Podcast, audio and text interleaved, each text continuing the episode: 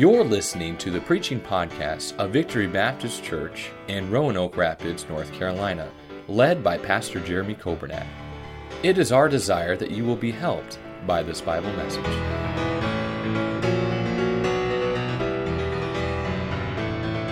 We started last Sunday night a series, and we'll do it for a few Sunday nights here, even into January, but we were in Matthew chapter two last week, and we talked about the fact that Herod was troubled. And of course, the reason that Herod was troubled was because the wise men had come and they asked the question. They said, "Where is he that is born king of the Jews?" Well, Herod was the only king of the Jews that he knew of and that he uh, uh, thought existed. And so that irritated Herod. That troubled Herod. He was bothered by that. That was something that uh, that got him worked up. It was something that got him distressed. It was something that caused him to panic. And we talked last Sunday night, we preached last Sunday night, how the probably the one thing in Herod's life that caused him to be troubled was his pride. Herod was not willing to admit that there was another king. He was not willing to submit and yield his life to Jesus. He was not willing to humble himself. And if we're not careful, we, the same way, we will let pride rule our lives. You know, a lot of times we think that the people that are proud, you know, it's everybody else. But if we're honest with ourselves and if we're honest with the Lord, I think we would have to say that pride is something that we all deal with. Maybe that's the reason that God listed that as the first of the six sins that God hates, the seven that are an abomination. Number one is a proud look. May God help us. Uh, God resisteth the proud, but he giveth grace to the humble. And Herod was troubled because of his pride. I'd like to speak in this series over a few weeks. I'd like to speak on how we can get triumph over a troubled life. As we've read the Christmas story these last few Sundays, I think it would be easy to understand why maybe Mary would have been troubled. There was a lot of uncertainty in her life. I think we could see maybe where Joseph should have been troubled, or maybe where the wise men should have been frustrated. But isn't it interesting? None of those people were troubled. None of those people, people were frustrated, but it was the king, Herod, who seemingly had it all together. But he was the one who was troubled. It's interesting, we get in the book of Genesis tonight and we see another ruler. This is Pharaoh. He is the king of Egypt, and Egypt at the time is a world power. And Egypt at the time is a place where Joseph has been brought as a slave. And uh, back in January, we started a series on Joseph, and we went through on Sunday mornings the life of Joseph. But we see in Genesis forty-one that after Joseph has interpreted dreams in prison for the chief butler and the chief baker, we see that the chief butler is, is promoted and his life is spared. And two years later, after Joseph had been forgotten, the Pharaoh, the king of Egypt, he has two dreams. And the Bible says that he dreamed the first dream, and it's about these uh, uh, uh, seven Uh, cows that were, were were fair and that were fat and that were just the best of the best, and something happened. Seven uh, uh, ill-favored kind, they came out and they devi- devoured those seven that were fat. And then he, the Bible says in verse number um, uh, six that he, five that he slept and dreamed the second time. And this time it's seven ears of corn. And seven ears of corn that looked good had been the kind you would have picked and you would have would have wanted to have. And but yet seven ears arose that were uh, dry and that were withered. And yet those seven devoured the seven that were desirable, that were plentiful. And the Bible says in verse number seven that Pharaoh awoke, and behold, it was a dream. In verse eight, it came to pass in the morning that his spirit was trouble. Here is a king, here is a ruler, and yet he is troubled. He's distressed. Uh, he is frustrated. He is worried. And the reason is because although he remembered the dreams, unlike Nebuchadnezzar, if you remember that story, Nebuchadnezzar said, "I want you to tell me the dream and the interpretation." Pharaoh brings out the magicians. He brings out his wise men. He brings out his counselors, and he tells them the dream and says, so what does it mean? And they all stare at him and say, no clue. We don't know what it means. And that bothered Pharaoh, and that troubled Pharaoh, and he was frustrated. He felt like there was more he needed to know, and he felt like there was more to this dream than just some crazy dream that he had the night before. And we see that Pharaoh was troubled. I'd like to speak to us tonight in this second message in this series, not about the pride that leads to a troubled life, but I'd like to speak about the fear of the unknown. And can I tell you, I, I, I cannot believe how applicable this is in twenty twenty. We have just gone through a year where we had no idea. You remember back in March? Remember that when we went to online services for a couple weeks and, uh, and everybody said it's going to be two weeks. Two weeks is all we need. Well, here we are nine months later, ten months later. And can I tell you, we still don't know. We don't know what January is going to hold. We don't know what February is going to bring. We don't know what's going to happen in March. I'll tell you how, how come I know we don't know, because we've just tried to plan a calendar for twenty twenty-one. And you know what we found out? We don't have the foggiest idea what's going to happen. But I'd like to speak tonight on how we can have triumph over a troubled life and how we can have triumph over a fear of the unknown. We see in this passage that Pharaoh was faced with a situation that was out of his control. This was beyond his expertise. Even the experts that he usually called in, they couldn't figure it out. They couldn't answer the questions. It's been very, very amazing to me this year that as you listen to the experts, as you listen to the people who you would think would know, people that would know about uh, medicine, or people that would know about a virus, or people that would know about uh, uh, all of those things. It's amazing to me, as you listen to those people, we found out something they didn't know. And you say, well, how do you know they didn't know? Just go back and listen to what they were saying in March. And then listen to what they were saying in April. And then listen to what they were saying the next month. You know what they're telling us? They don't know. And by the way, I don't know either. And you don't know either. And there can be a fear of the unknown, especially when the wisest people you know and the smartest people you know and the experts that you know, they can't figure out the problem.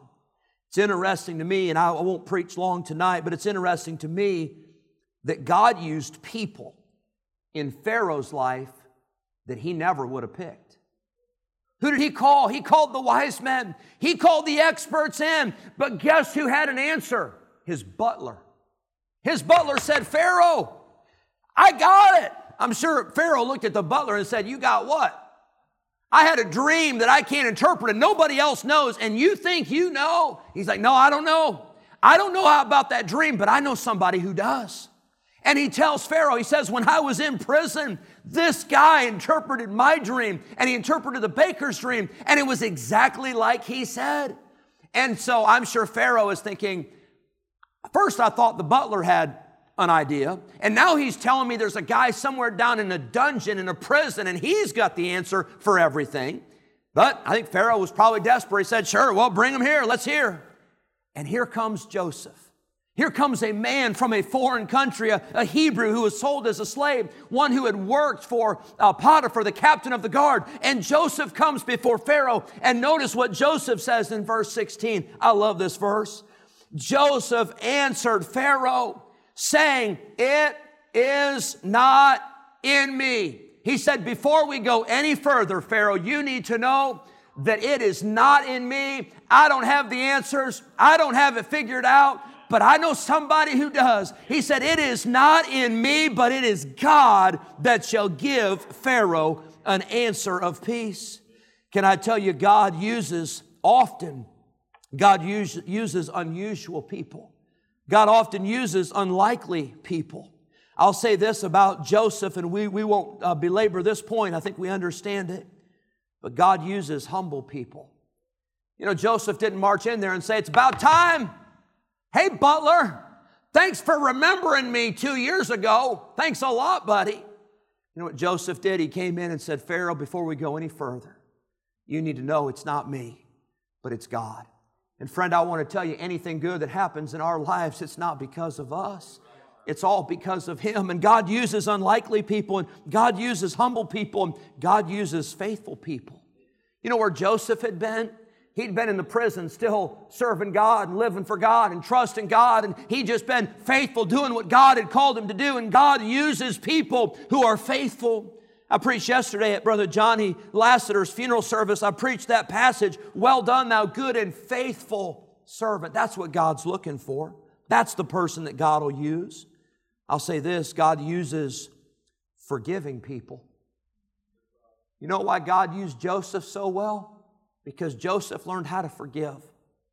Joseph is never recorded in Scripture of seeking revenge on his brothers.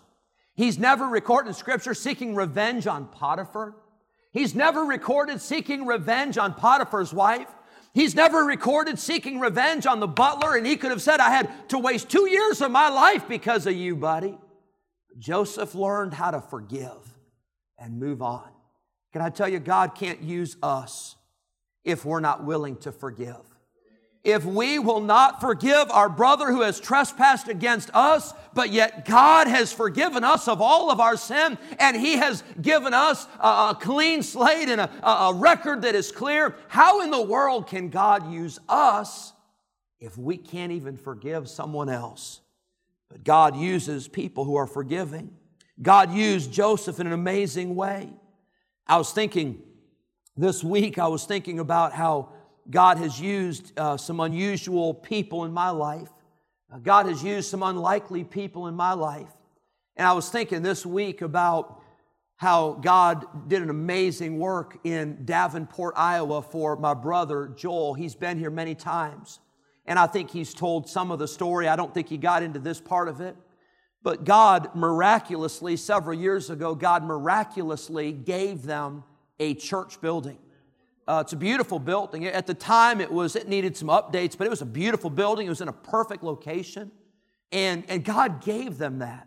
They'd been meeting in a, a Y M C A, and they'd been meeting in a hotel and just praying that they'd be able to get some money together, and then God gave them a building.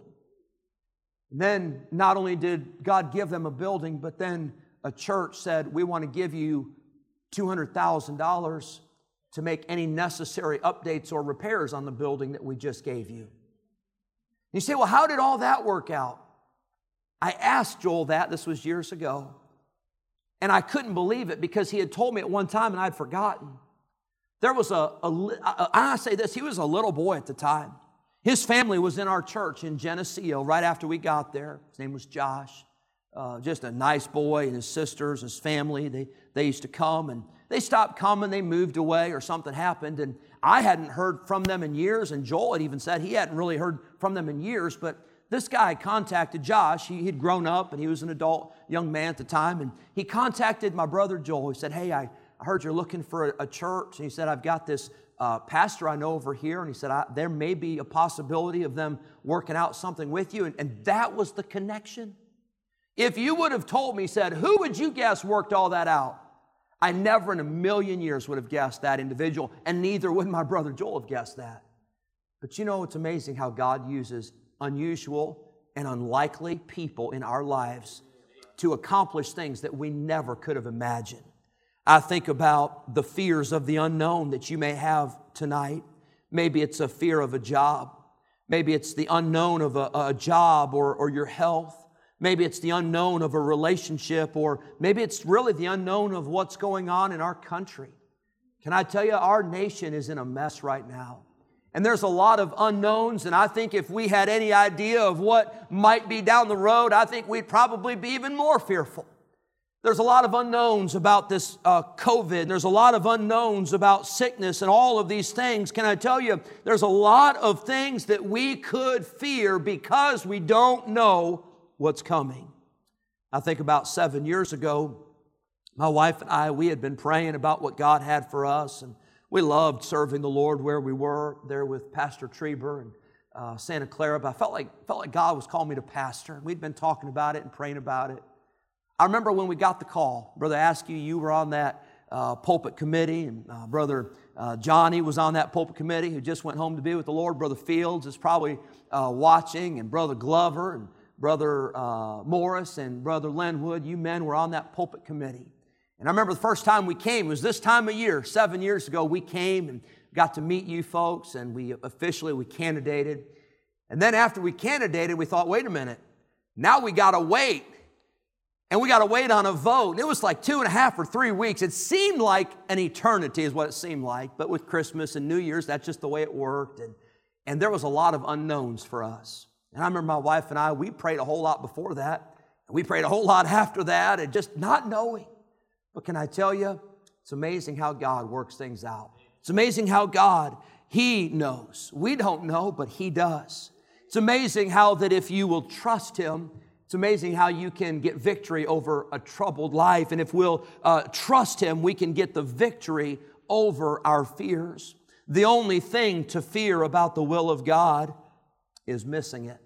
And sometimes we are so fearful of what's going to happen tomorrow or what's going to happen the next day. But I got news for you. Our God is an omniscient God. It means He's all-knowing. There may be things that we don't know, but there's nothing that He does not know. He knows it all from the beginning to the end. I want you to see quickly, number one, you can get victory, you can get triumph over a troubled life, and you don't have to fear the unknown, number one, because God has the answer. You say, what answer are you talking about? Whichever one you need. God's got the answer. God's got it all figured out. God knows. There's times where I don't know the answers, and there's times where I don't even know the questions. You ever been there? But can I tell you, God knows it all, and God has the answer. Notice verse number sixteen. Joseph answered Pharaoh, saying, it is not in me, but God shall give Pharaoh an answer of peace. This was not an unknown situation with God. God already had it all figured out. In this case, Joseph was not the answer. The answer was God's word. The answer was the message from God that Joseph delivered. God gave Joseph the answer, and he was able to share that answer with Pharaoh. Can I tell you, we have the word of God. We have the answer, and God allows us to have messengers and preachers and teachers and people in our life that can, can, can show us the word and teach us the word. But friend, you don't have to wait on a preacher to get up and preach. You can get up tomorrow morning, and you can open the pages of Scripture, and you can get the answer, and you can read what thus saith the Lord. We have the answer.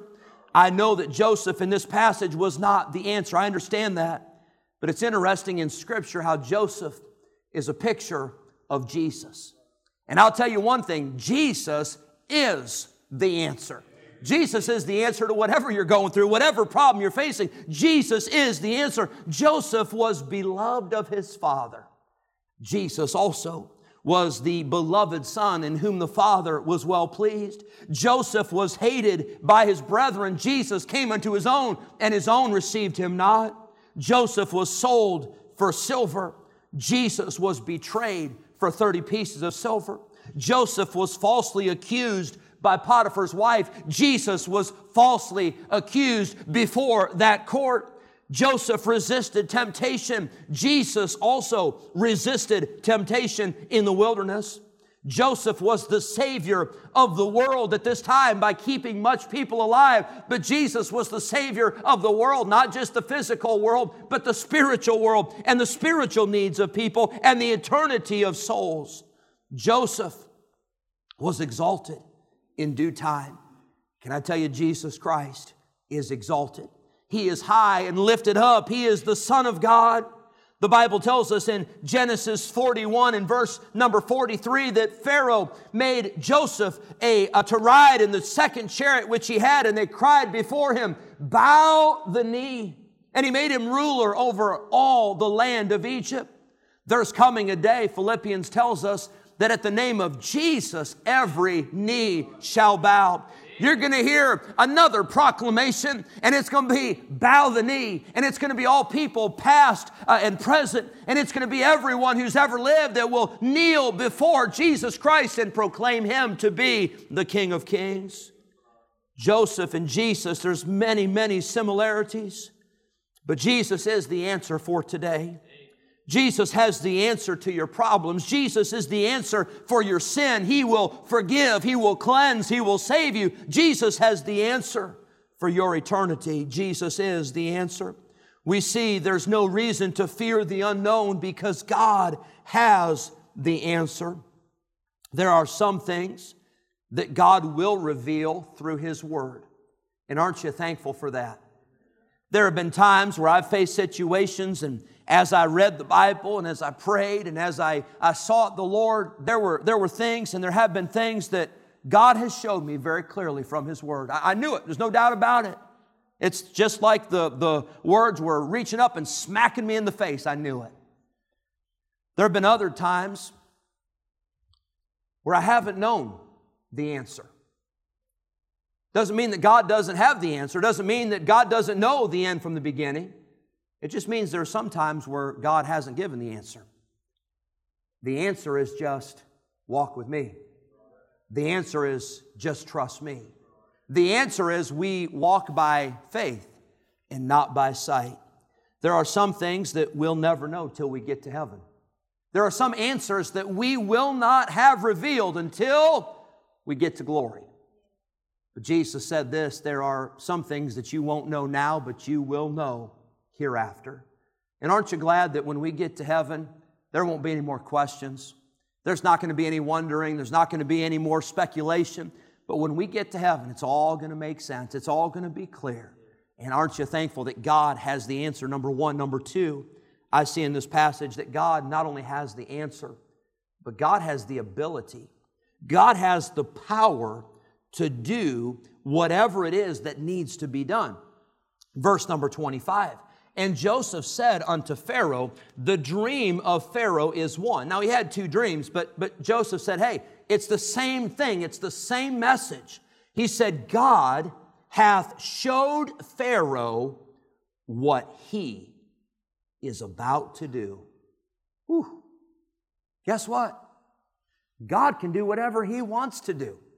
And God will do whatever He wants to do. And in some cases, He's going to show us ahead of time.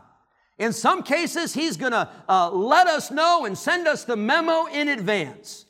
And in this case, Joseph said to Pharaoh, God has showed you what He's getting ready to do. You've got seven years of plenty and seven years of bountiful crops and harvest, and then you've got seven years of terrible famine.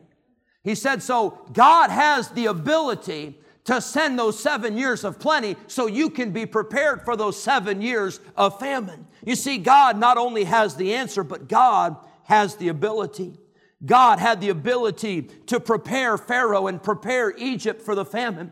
God had the ability to keep Joseph alive during all that he had went through and all that he had experienced. God has the ability to take care of you. God has the ability to take care of me. And God's not getting worried. He's not getting nervous. He's not getting tired. He's not getting weak. He's not getting old. He's the same God yesterday, today, and forever. He's not only omniscient, but He is omnipotent. He is all-powerful. He has the ability. Our God has the ability. In Philippians four thirteen, you know the verse, but I can do all things through Christ, which strengtheneth me. God has the ability and the power to help you no matter what you're facing. You say, Pastor, I'm worried about the unknown. I'm fearful about the unknown. I'm troubled, and, and it may not be bad, but I'm just, I'm fearful because I don't know. Well, join the crowd. None of us know, but we know someone who does. We know that God has the answer. Number two, God has the ability, but number three, I want you to see that God has the authority. It says in verse number thirty-two, and, and this has been something that uh, I think we have really seen played out over these last few months. Because in our country, and I'm thankful for the way that our government was set up, I'm thankful for the three branches of government. I'm thankful for the executive, the legislative, and the ju- judicial branches. I'm thankful for all of that. But there have been some things where maybe one branch has wanted to do something or wished they could do something, but they couldn't because they were limited. There have been times where some have tried to overreach and some have tried to do different things, and the other branch says, whoa, hold on, you can't do that. And then we've got this amazing thing called the Constitution. And uh, boy, that's a blessing when we, when we use that, hallelujah. But can I tell you, God has never, ever been guilty of overreach because it's all under His authority. God's never had anybody uh, uh, check Him and say, oh no, oh no, this isn't your area. Oh, yes, it is His area. He created it all. He is over it all. He is in charge of it all. He has all authority. Jesus said, all power is given unto me in heaven and in earth. I'm thankful that God has the authority. Verse thirty-two, and for that dream, that for that the dream was doubled unto Pharaoh twice. It is because the thing is established by God. Joseph said, Pharaoh, this is no accident. This is no coincidence. This is designed by the authority of Almighty God. It is established by God, and God will shortly bring it to pass. When God says He will do something, it's as good as done.